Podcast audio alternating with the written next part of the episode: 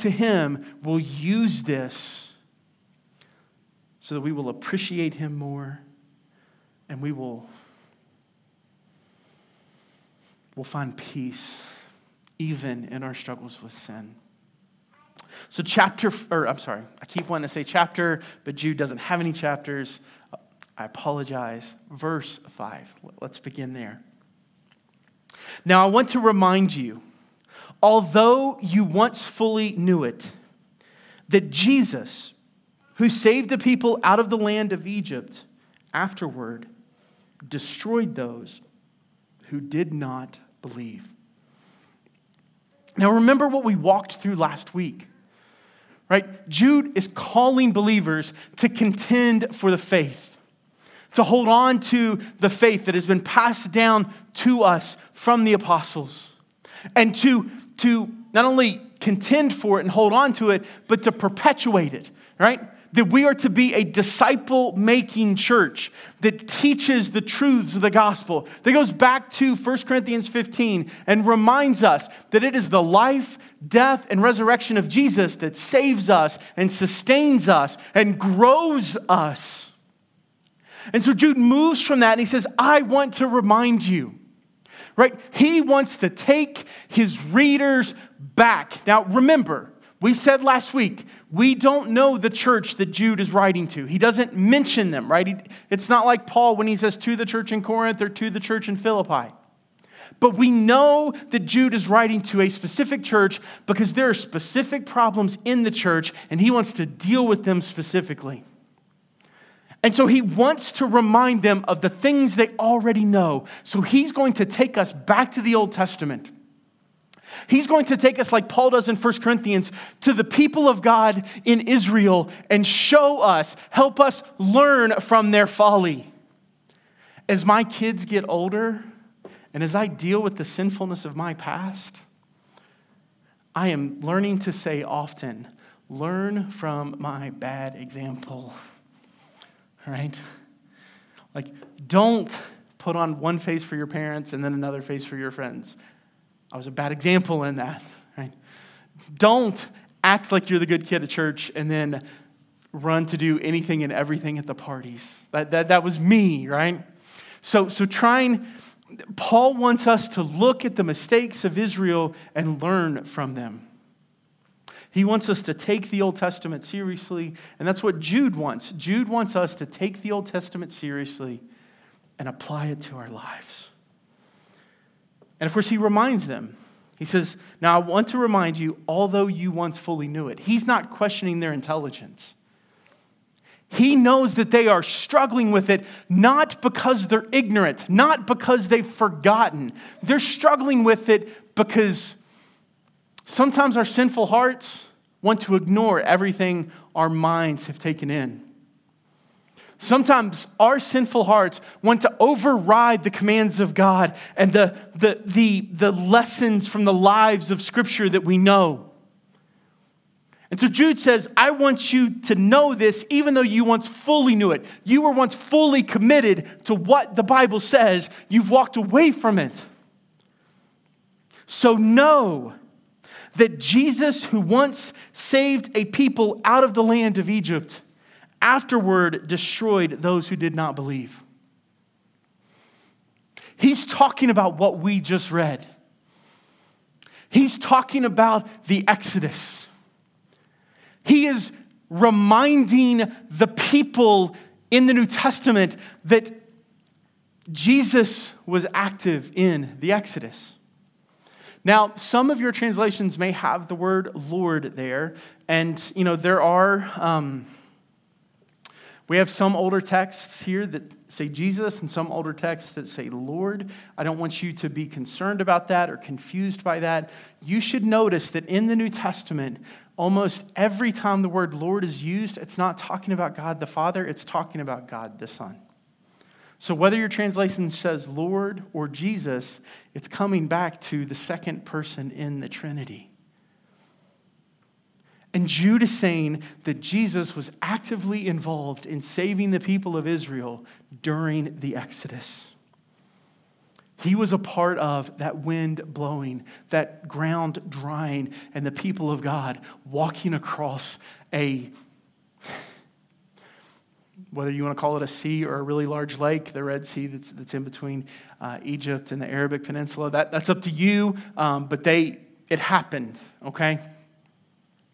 And then God brought the waters back and muddied the ground so that when the Egyptians tried to pursue, they met destruction. God saved his people. And then after Exodus 14, you read the stories of them in the wilderness, and it is just mistake after mistake, idolatry after idolatry, grumble after grumble. The people of God were not as thankful to God as they should have been.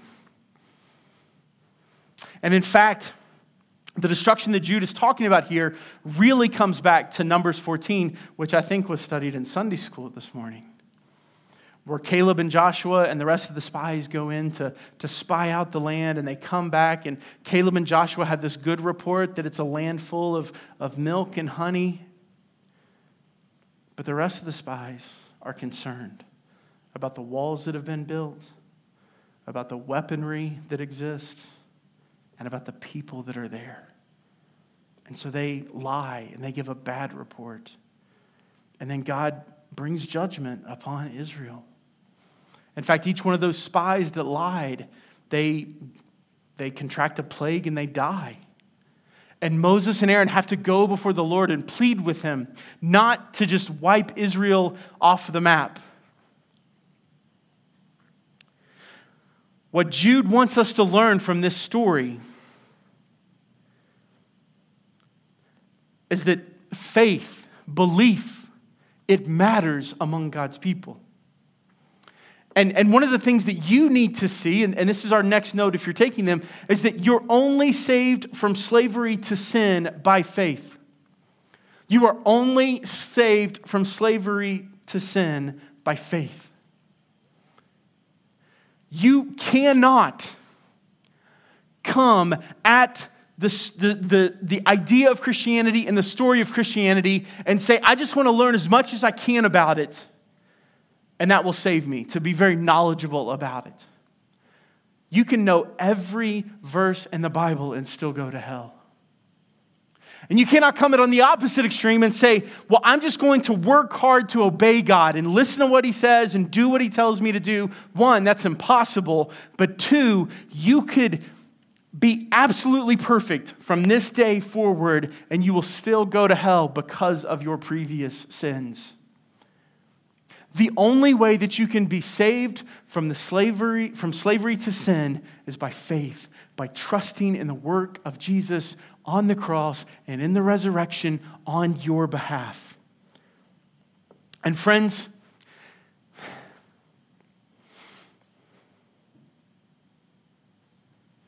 we must get, we must understand that the hand that led Israel out of Egypt is the same hand that was pierced for your sin. The God who saved Israel is the same God who sent Jesus for us. And that powerful right hand that brought judgment on Egypt that powerful right hand that made a way for the people of God, that is the hand that the nails went through. And we've got to come to the place where we rest and rejoice in the goodness and in the power of Jesus dying in our place. Friends, if you're in here today and you are an unbeliever or you're not sure about Jesus, I want to I want to confront you with this truth that sin enslaves. You may think that you're free because you do not follow what a God says. You may think you're free because, you know, you know better than to believe in fairy tales about people walking across dry land through, through a sea. We can, we can deal with that at another time, but, but I want to get to your heart. Friend, I, I, don't, I don't know what it is, but sin has warped your mind and enslaved your heart. And there's something that you don't want to give up to follow God. It may be greed, it may be lust, it may be a desire for power, maybe a desire for popularity. I don't, I don't know what it is. But every person born apart from Christ has been born into slavery to sin. And so I want to, to encourage you to see that the only thing that will free you from this slavery is the gospel. It is only through trusting in the life, death, and resurrection of Jesus. It is only through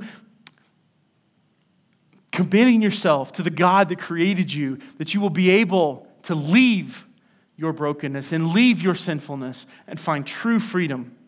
And if your concern is that it's not freedom if you're following religious laws, let me remind you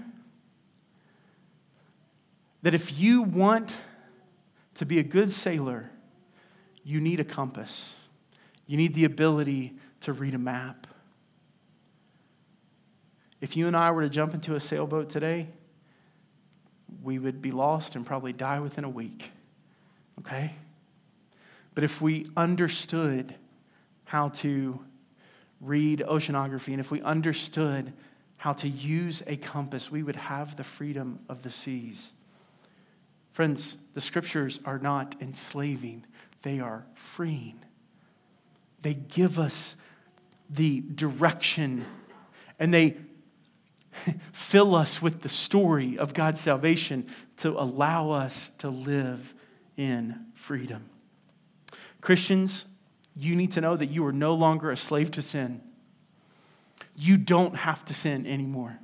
Now, you will because we all fight and struggle with sin and with temptation, but you don't have to. You are free. And like Paul tells us in Galatians and in Ephesians, we should use our freedom for good, for our good, and for the good of those around us. So we don't use our freedom from sin recklessly, we use it to serve and honor the people that are around us and to glorify the God who saved us. Church, we need to stick to the compass, right? We need to be about this book and even preaching the hard things like Jude 5 through 7. In the public square, we need to know the sin that our hearts love, right? We need to know the sins that draw us, and we need to pray against them and fight against them, and in some ways, avoid them, right? Remember what Jesus tells us in the Sermon on the Mount. If your eye causes you to sin, what are you to do? Pluck it out. If your hand causes you to sin, what are you to do? Cut it off. That's hyperbole, right? Like that's why nobody in here has plucked out their eyes because of sin, even though we all should have, okay? Um, the hyperbole draws us not to actually pluck our eyes out and actually cut our hands off, but rather it calls us to take drastic measures to fight against sin. And so we need to know where our hearts go to. We need to know the sins that our hearts are attracted to, and we need to pray against it and fight against it. And in some ways, find avenues to avoid it altogether. So we go to verse 6. This is where it gets interesting. Jude says, And the angels who did not stay within their own position of authority, but left their proper dwelling, he has kept in eternal chains under gloomy darkness until the judgment of the great day. Now, the first question you're going to ask is, where is this in the Old Testament? Now, we're going to lean on Jewish tradition here, okay?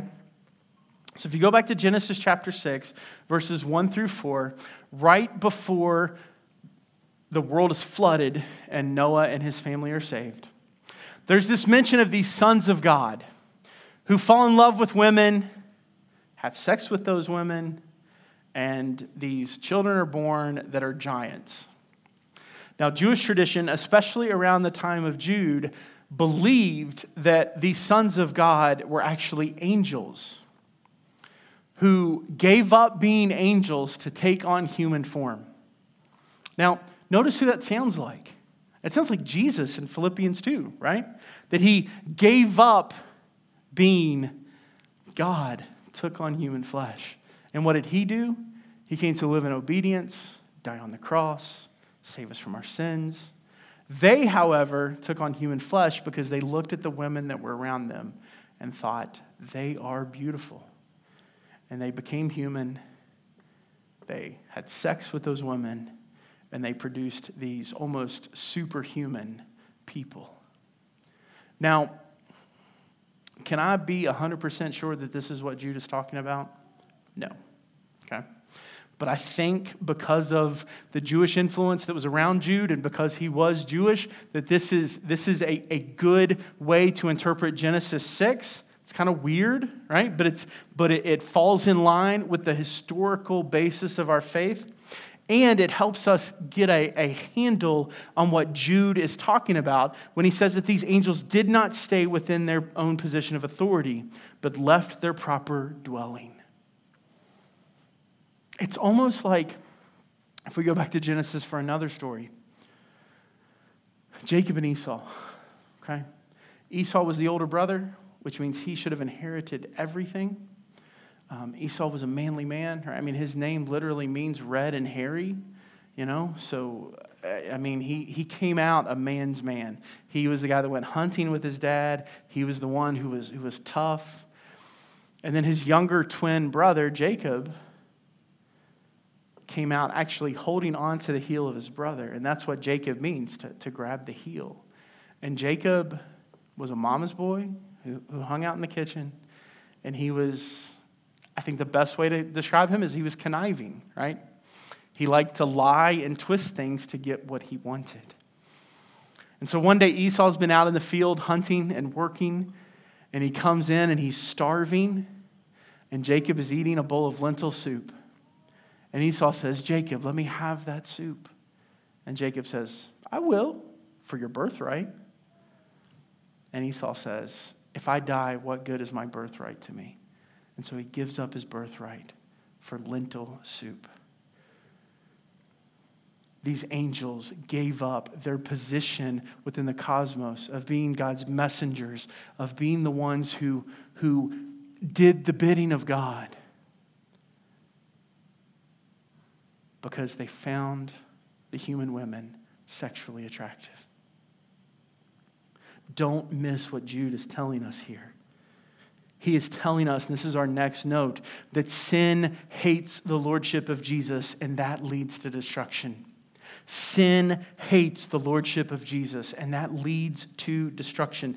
Because we notice that not only did they leave their proper dwelling, but that they have been kept in eternal chains under gloomy darkness until the judgment of the great day. Now, this could be literal that these angels have been chained since Genesis 6 but I think what Jude is saying is that even though they tried to leave the authority of God, they still do God's bidding. If they've, if they've become, like the Jewish tradition teaches, um, sort of this, this demonic force that, that serves Satan, do not forget what happens in Job chapter 1. When, when Satan wants to tempt Job, who does he have to go to for permission? Is to go to God. We believe that even though Satan and the demons are at work, they cannot do anything unless God allows it. And so, even though these angels in their sin tried to escape God's authority, they still stay under God's authority. And, friends, our sin hates that Jesus wants to be Lord of our life. But the reality is, is that Jesus is not just our Savior, He is also our Lord. He is the boss of who we are. He is the one who, when He says go, we go. When He says stay, we stay. That's why the New Testament is so important because we're able to see the laws of God in the Old Testament and the commands that we find in the New Testament, and we filter it through the cross and the resurrection, and we know who we are and what we're supposed to do.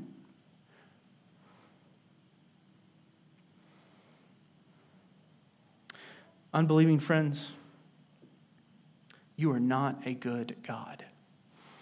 You may think that you like being able to tell yourself what to do.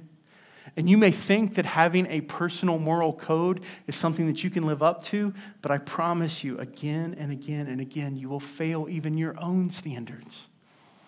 And here's what we Christians have come to find that God is good and gracious and loving and kind to those who will humble themselves, repent of their sins, and believe in Him. Now, those of you claiming to be Christians, and who continue in your pride and in your arrogance to disregard who God is and what He said, this message applies to you too. God opposes the proud, but gives grace to the humble. James, the other brother of Jesus, said something about that, right? Peter tells us to humble ourselves under the mighty hand of God. We should not be in fact, I would say we cannot be like these angels, usurping God's authority, doing what He's told us not to do, and still think that we are safe in the arms of Christ. If we are actively fighting against God and His rule, we cannot claim to be His.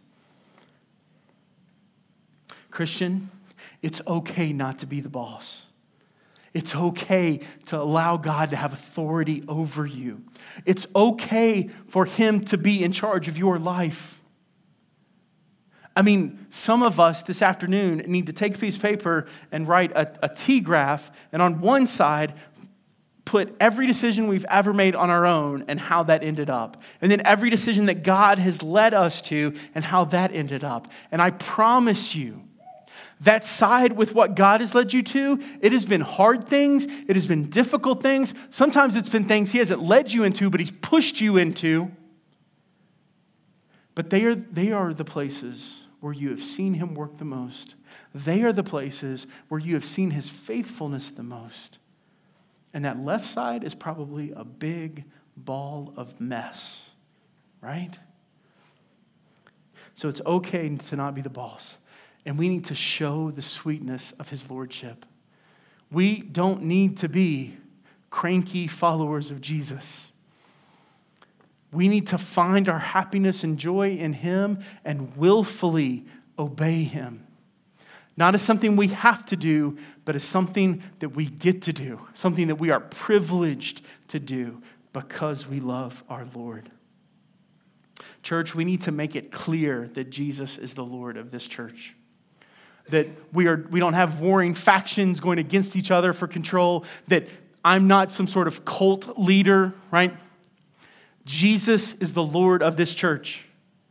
And the pastors and the deacons that lead it are under shepherds, the Sunday school teachers, and, and, and when you know, we start seeing discipleship groups happening, those folks are under the lordship of Jesus. And if their lives do not match up to being under the lordship of Jesus, then prayer and changes need to happen. In the public square, we have to live as if Jesus is our Lord. We finish with verse 7. Just as Sodom and Gomorrah and the surrounding cities, which likewise indulged in sexual immorality and pursued unnatural desire, serve as an example by undergoing a punishment of fire. Friends, you can go back to the story in Genesis 19. Um, there were two angels um, that took on human form, and they came to visit Lot, who was living in Sodom. Uh, these, these men wanted those two angels to come out so that they could rape them. And it's an ugly story. There's lots of ugliness to it. But because of that, God judges Sodom and Gomorrah and, and the towns that are, that are near to them because of their sinfulness. And in Ezekiel chapter 16, we're told that part of that sin is their inhospitable reactions to people that needed help. They were not a place of kind hearted hospitality. But Jude helps us understand that it's not just hospitality, their sexual sin led to destruction. The fact that they wanted to force themselves sexually on someone who did not want it. The fact that they wanted to do something sexually that is not in God's design. Friends, our hearts need to be softened towards those who are attracted to people of the same sex. There is grace and mercy for them. But just because there's grace and mercy doesn't mean that acting out on those things is okay.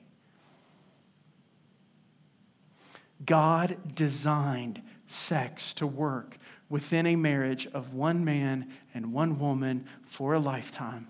He's created our bodies complementary. And anything that goes against that, whether it's multiple sexual partners or it's homosexuality,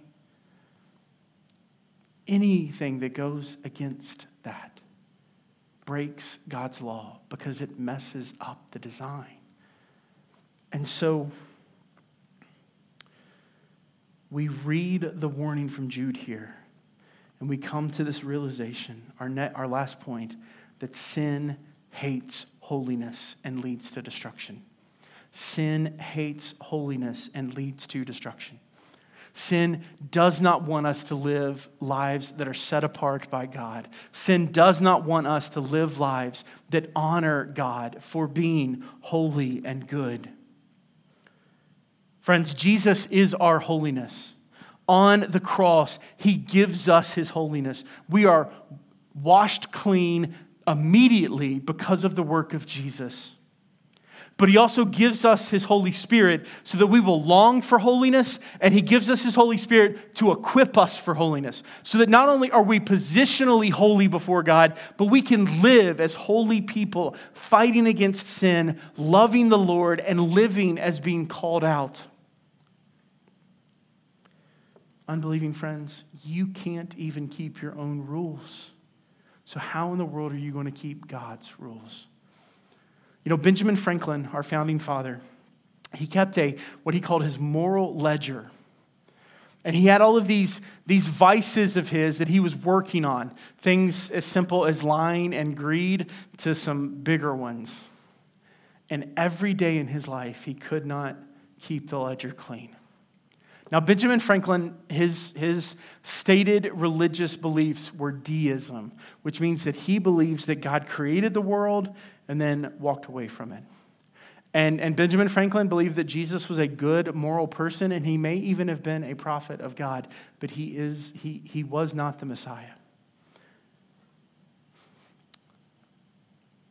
Benjamin Franklin couldn't live up to his own standards. And in fact, later in his life, um, as he was leading things like the Declaration of the Independence and, and the Constitution, um, he was actually having, an, having multiple affairs uh, with women half his age.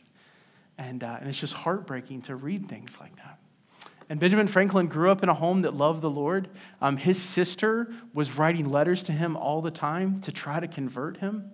Uh, he was good friends with George Whitefield, who was this, this British pastor who had come to America, and his preaching had helped lead the Great Awakening, where, where many from Georgia all the way up to Massachusetts were saved through the preaching of the gospel. But Benjamin Franklin is a reminder to us that we can't be holy on our own. We need Jesus.